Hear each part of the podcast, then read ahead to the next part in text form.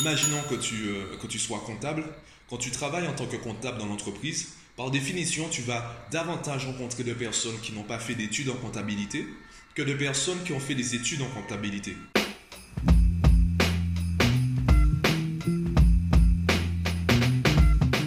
Yo, aujourd'hui, je fais un épisode vraiment très court. D'ailleurs, il y a un peu d'écho puisque là, je suis à mon bureau et j'ai toujours pas installé de meubles pour casser l'écho. Ça commence un peu à me saouler. Aujourd'hui, de quoi je voulais te parler ? Eh bien, aujourd'hui, c'est samedi et le samedi, pour moi, c'est la journée la plus complète puisque c'est là où mes clients et mes élèves sont les plus souvent disponibles. Donc, c'est là où je place un maximum de mes séances. Et j'ai eu une séance notamment avec des collégiens que j'ai trouvé assez intéressante. Intéressante pour toi, avec eux, c'était un peu moins intéressant puisque je un peu tirer les oreilles. Je leur parlais des attentes qu'ont les correcteurs lors des évaluations à l'école. Il y a encore cette tendance qui est on nous corrige, on nous évalue sur les résultats. C'est faux. C'est pas le résultat que le correcteur veut voir sur ta copie. Ce qu'il veut voir, c'est le raisonnement. Je prends l'exemple de la forêt et de l'orientation. Le résultat, c'est juste un chemin qui te permet de sortir de la forêt. Donc, quand tu montres seulement le résultat, tu as juste montré qu'à ce moment-là, tu as réussi à sortir. Il se peut que tu aies réussi à sortir parce que tu savais t'orienter, très bien. Il se peut aussi que tu aies réussi à sortir parce que tu as pris un chemin par cœur. Il se peut aussi que tu aies réussi à t'en sortir par hasard. Tu as beaucoup tourné en rond et coup de chance, coup de bol, tu as réussi à sortir de la forêt avant la fin du temps imparti, donc avant la fin d'évaluation, donc tu as pu mettre le bon résultat sur la copie double. Il se peut aussi que tu aies triché, que tu aies suivi quelqu'un qui sait s'orienter dans la forêt, et du coup tu es sorti de la forêt alors que tu n'as rien fait, tu n'as fait aucun effort de ton côté, aucun effort intellectuel, évidemment. Alors que lorsque tu as le bon raisonnement, tu es capable de sortir, entre guillemets, de n'importe quelle forêt. Il y a des situations qui sont plus compliquées que d'autres.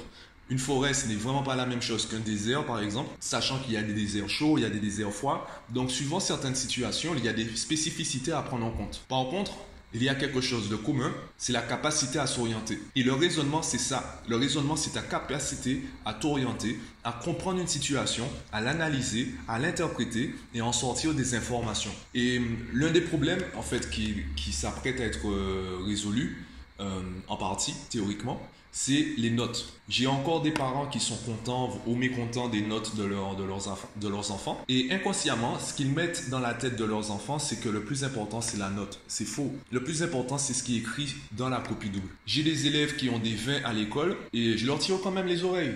Surtout pour un devoir maison. Je refuse devant un devoir maison où il y a juste le résultat. Tu fais une phrase et tu dis le résultat est 3. Déjà, tu dois me mettre les calculs et tu dois m'expliquer pourquoi tu as fait ces calculs-là. Tu dois m'expliquer comment tu as fait pour deviner que c'est ça qu'il fallait faire. Si tu ne me mets pas le raisonnement, ce que tu as écrit, ça ne vaut rien pour moi. Puisque tu me demandes à moi de faire l'effort de comprendre ce que tu as fait. Non, je suis censé lire l'exercice, ensuite lire ta réponse et me dire « Ah oui, ben c'est logique ». Tant que j'arrive pas à faire ça, c'est que ton résultat n'est pas bon. Ta rédaction n'est pas bonne, ta réponse n'est pas bonne. Et ça, c'est valable pour toutes les matières, pour tous les chapitres, pour tous les aspects de la vie. L'exemple que j'aime bien prendre, c'est imaginons que tu sois comptable. Quand tu travailles en tant que comptable dans l'entreprise, par définition, tu vas davantage rencontrer de personnes qui n'ont pas fait d'études en comptabilité que de personnes qui ont fait des études en comptabilité. Donc, tu vas davantage rencontrer de personnes qui ne comprendront pas de quoi tu parles si tu as un discours de comptable. Tu dois être capable d'expliquer ce que tu fais. Tu dois être capable d'expliquer tes résultats aux autres. Et c'est ça qu'on travaille avec les enfants en évaluation. Tant que tu continueras à mettre le résultat en avant, eh bien, les enfants vont travailler pour la note. Et c'est pour cela, du coup, que l'Éducation nationale veut supprimer les notes du cursus, veut supprimer les notes de l'école. C'est la solution dont je parlais tout à l'heure. Et pourquoi je disais que c'est une moitié de solution ou c'est simplement une solution théorique, c'est que le système change, pas forcément les acteurs du système.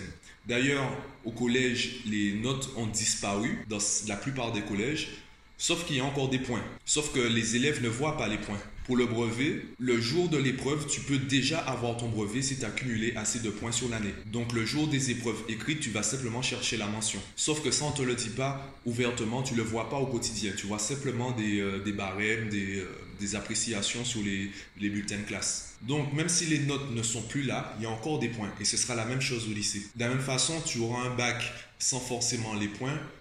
D'ailleurs, les matières n'existent plus, les filières n'existent plus.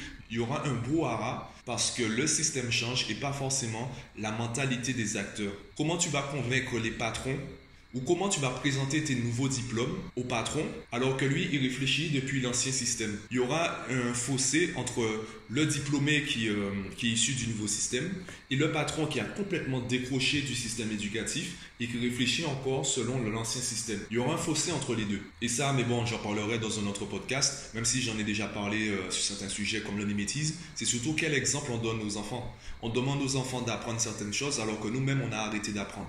Mais bon, ça, on parlera une prochaine fois. Je te laisse sur ça pour aujourd'hui. Rappelle-toi de cela, le raisonnement avant le résultat. Ta capacité à comprendre une situation, à l'analyser, à l'interpréter et en sortir des informations avant le simple résultat que tu mets sur la copie double. Donc voilà, je te laisse sur ça et moi je te dis à demain.